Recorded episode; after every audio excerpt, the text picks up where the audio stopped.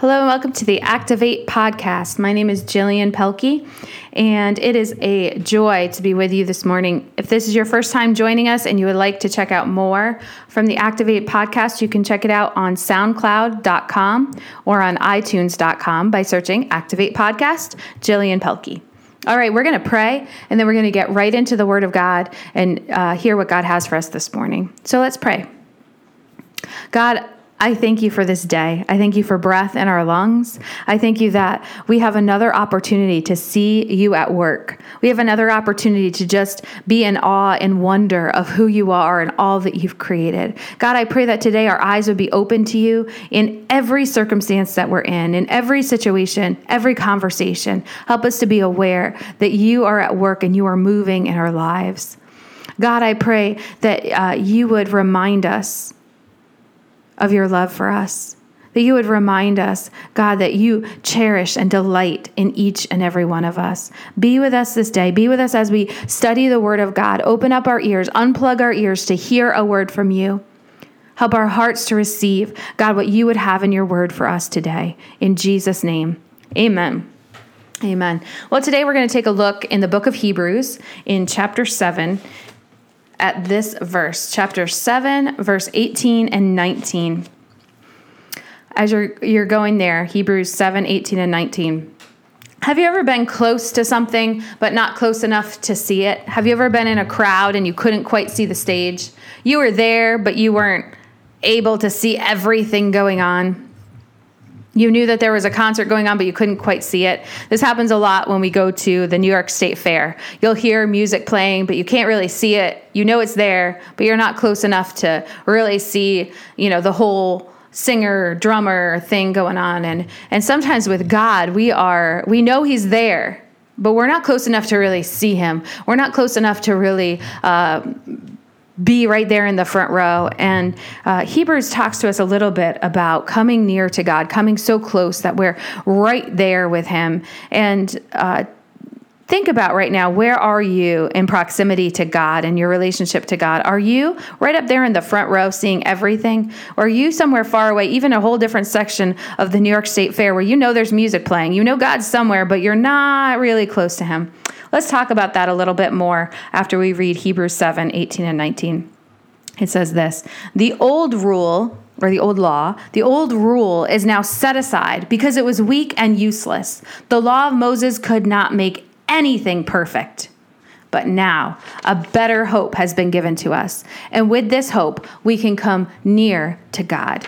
Today we're going to talk about how important it is to be close to God, how important it is to be right up there in the front row of a concert, so to speak, to be right there, to be near to God. Why is this vital to our lives? Why is it so important? Uh, Hebrews is talking about the law of Moses. And the law of Moses was given to the nation of Israel, the Jewish people, in the Old Testament. It was given to Moses. And this law was made to show people how holy God was. There's a commentary that says the law was like a diagnosis of our sin, and Jesus was the cure to that diagnosis. So the diagnosis of sin was this list of laws that no person of all time in history could ever keep the law. No matter who it is, the most holy person you could think of cannot keep the law of Moses. Those are the Ten Commandments. Those are the laws of, of the holiness of God that we could not keep. It was a diagnosis of how far away we were from God, the creator of the whole universe, how far away we were. The law didn't draw us near to God. The rules didn't draw us near to God. It just showed us how far away from Him we were. And so they would have priests. There was a line, a lineage of priests who would make sacrifices to cover up our sin, but it still didn't bring us closer to God. The presence of God would come down in their tent of meeting or in their tabernacle, uh, but the average person could not come near to God. If they came near to God, they would die. The priests could come into the presence of God once a year.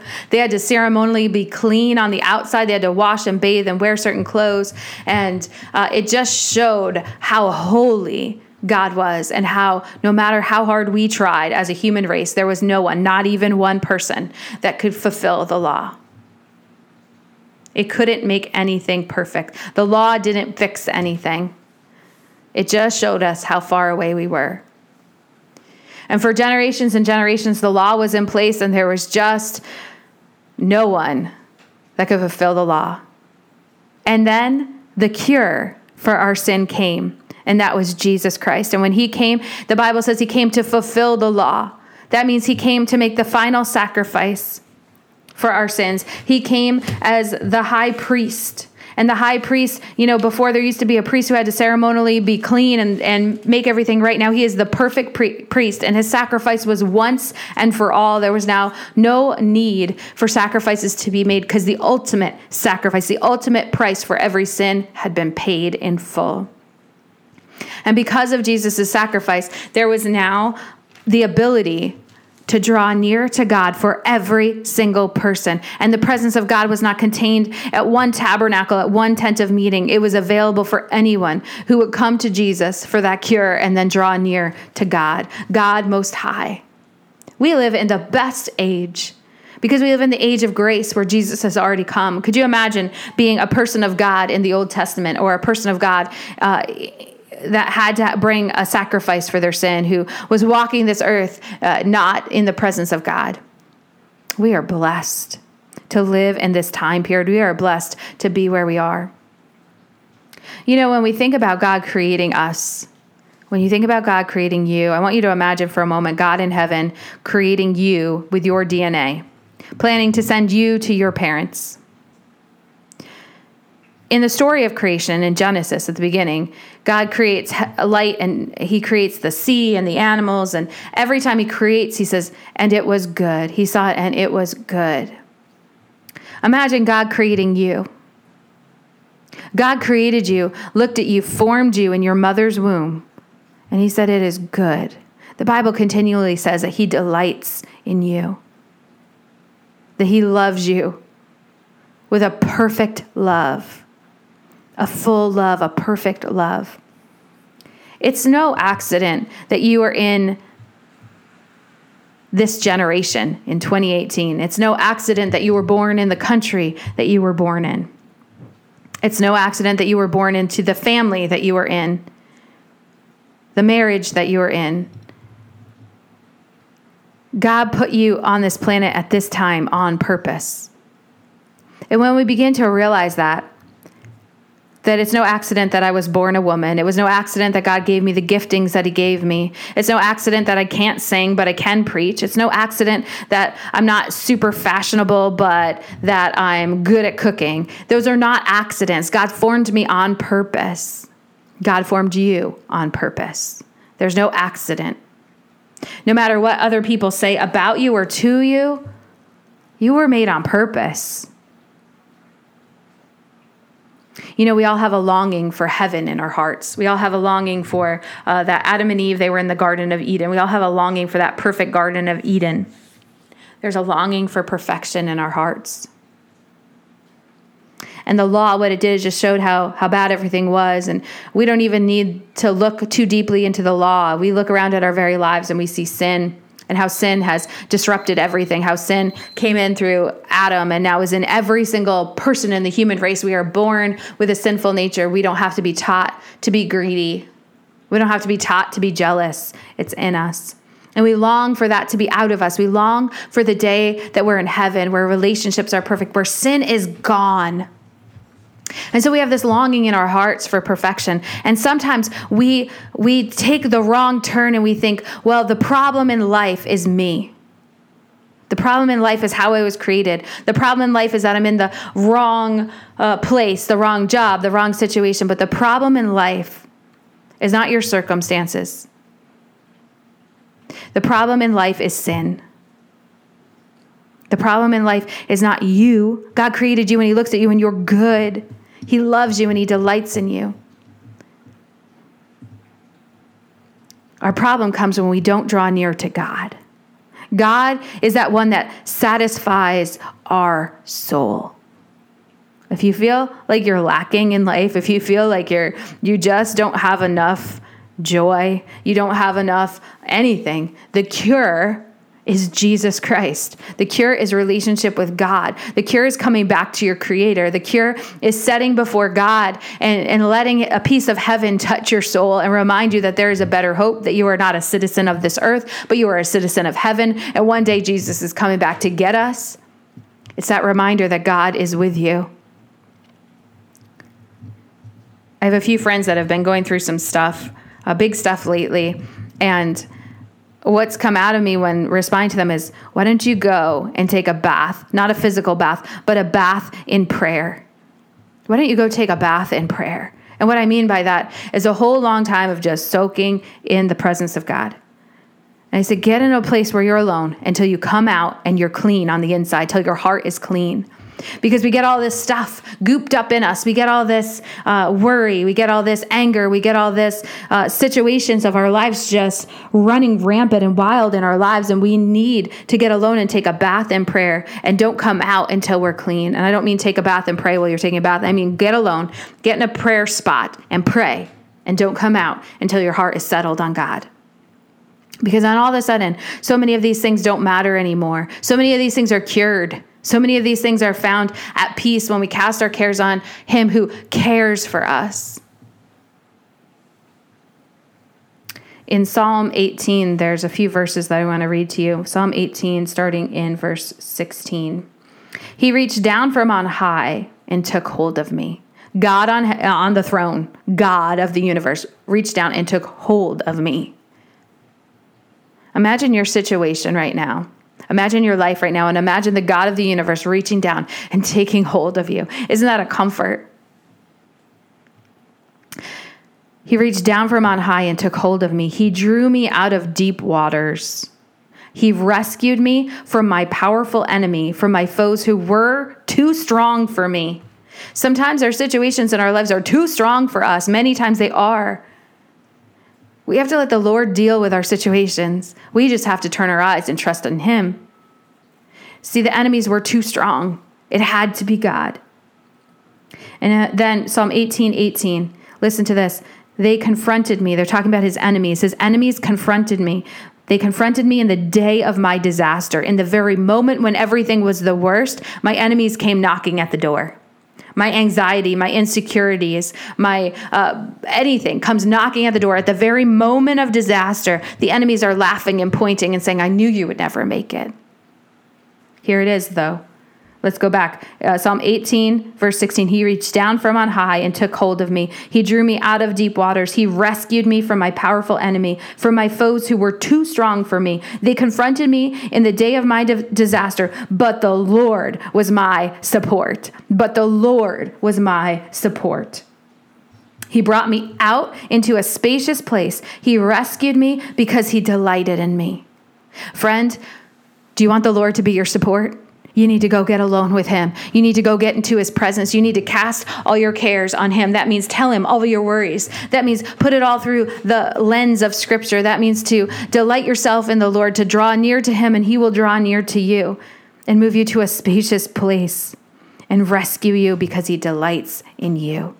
That spacious place might be a heart that can make it through a hard time. That spacious place might be joy in the midst of a, a difficult situation. It may be a steady mind when usually your mind is up and down and up and down and, and furied. But the, the key is drawing near to God. The key is that bubble bath in prayer. The key is time spent reading the Word of God. You know, recently I've been praying out loud and reading the Bible out loud. And there's something so powerful about praying the words to God out loud, that I hear out loud my trust in God. I hear out loud the things that have been bothering me that I'm putting down at the feet of Jesus and saying, Jesus, you take care of this situation. Jesus, what is your will in this situation? What do you want me to do with this person, with this place, with this thing? And reading the Word of God out loud. There's so much power in our words that are spoken out loud. Get alone with God. You see, this verse in Hebrews seven, eighteen through nineteen says that we have a better hope, that now we can come near to God. We can come near to God. The Bible continually uh, says in a few different places through the Old Testament, the eyes of the Lord search the earth looking for one, just one that is completely His. He wants to make them strong. Are you completely God's today? Have you come near to him? He is the hope of heaven. He is that that that longing that's in our heart. And when we sit in the pres- presence of God and we uh, just marinate in the scriptures, we marinate in the truth of God's word, then everything shifts. You know, when we're confronted by perfect love, we know the verse in the Bible says, perfect love casts out fear. Perfect love found in God changes everything. Perfect love gives us courage. Perfect love gives us peace. Perfect love soothes our very soul.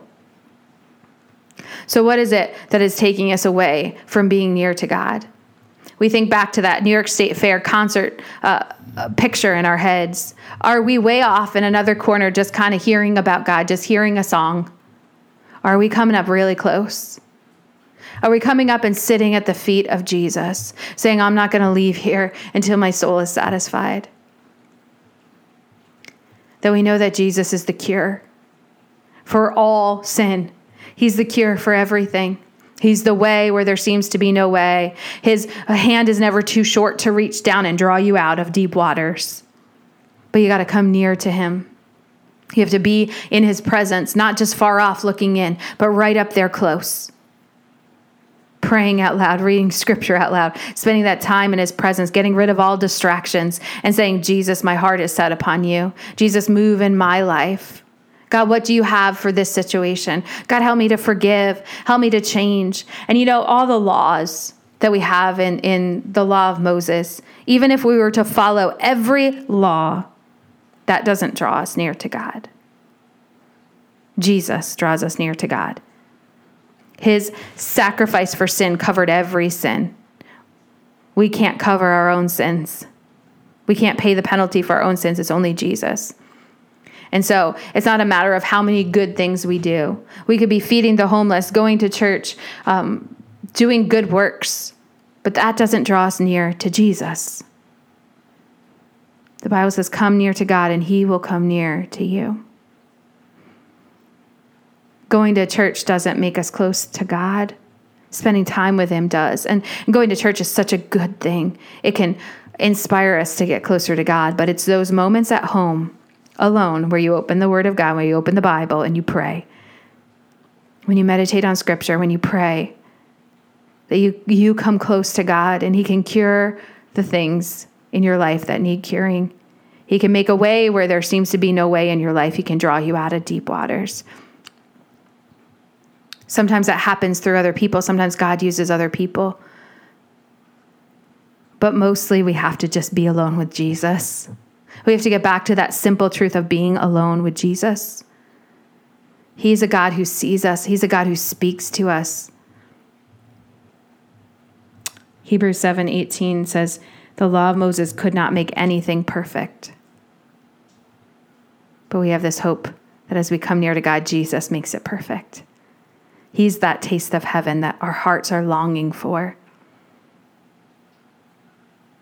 And you know, when we're close to Jesus, well, first, when we're close to Jesus, first, number one priority, we are close to Jesus. We walk away and we bring glory to God because people can see Jesus in us. We change when we're in the presence of perfect love. We change when we're in the presence of God. So many times we put one thing in front of the other and we have to switch it around. We we want to act holy, but God wants to make us holy. I'll say that again. Sometimes we want to act holy, but God wants to make us holy. The difference there is in our strength or in his.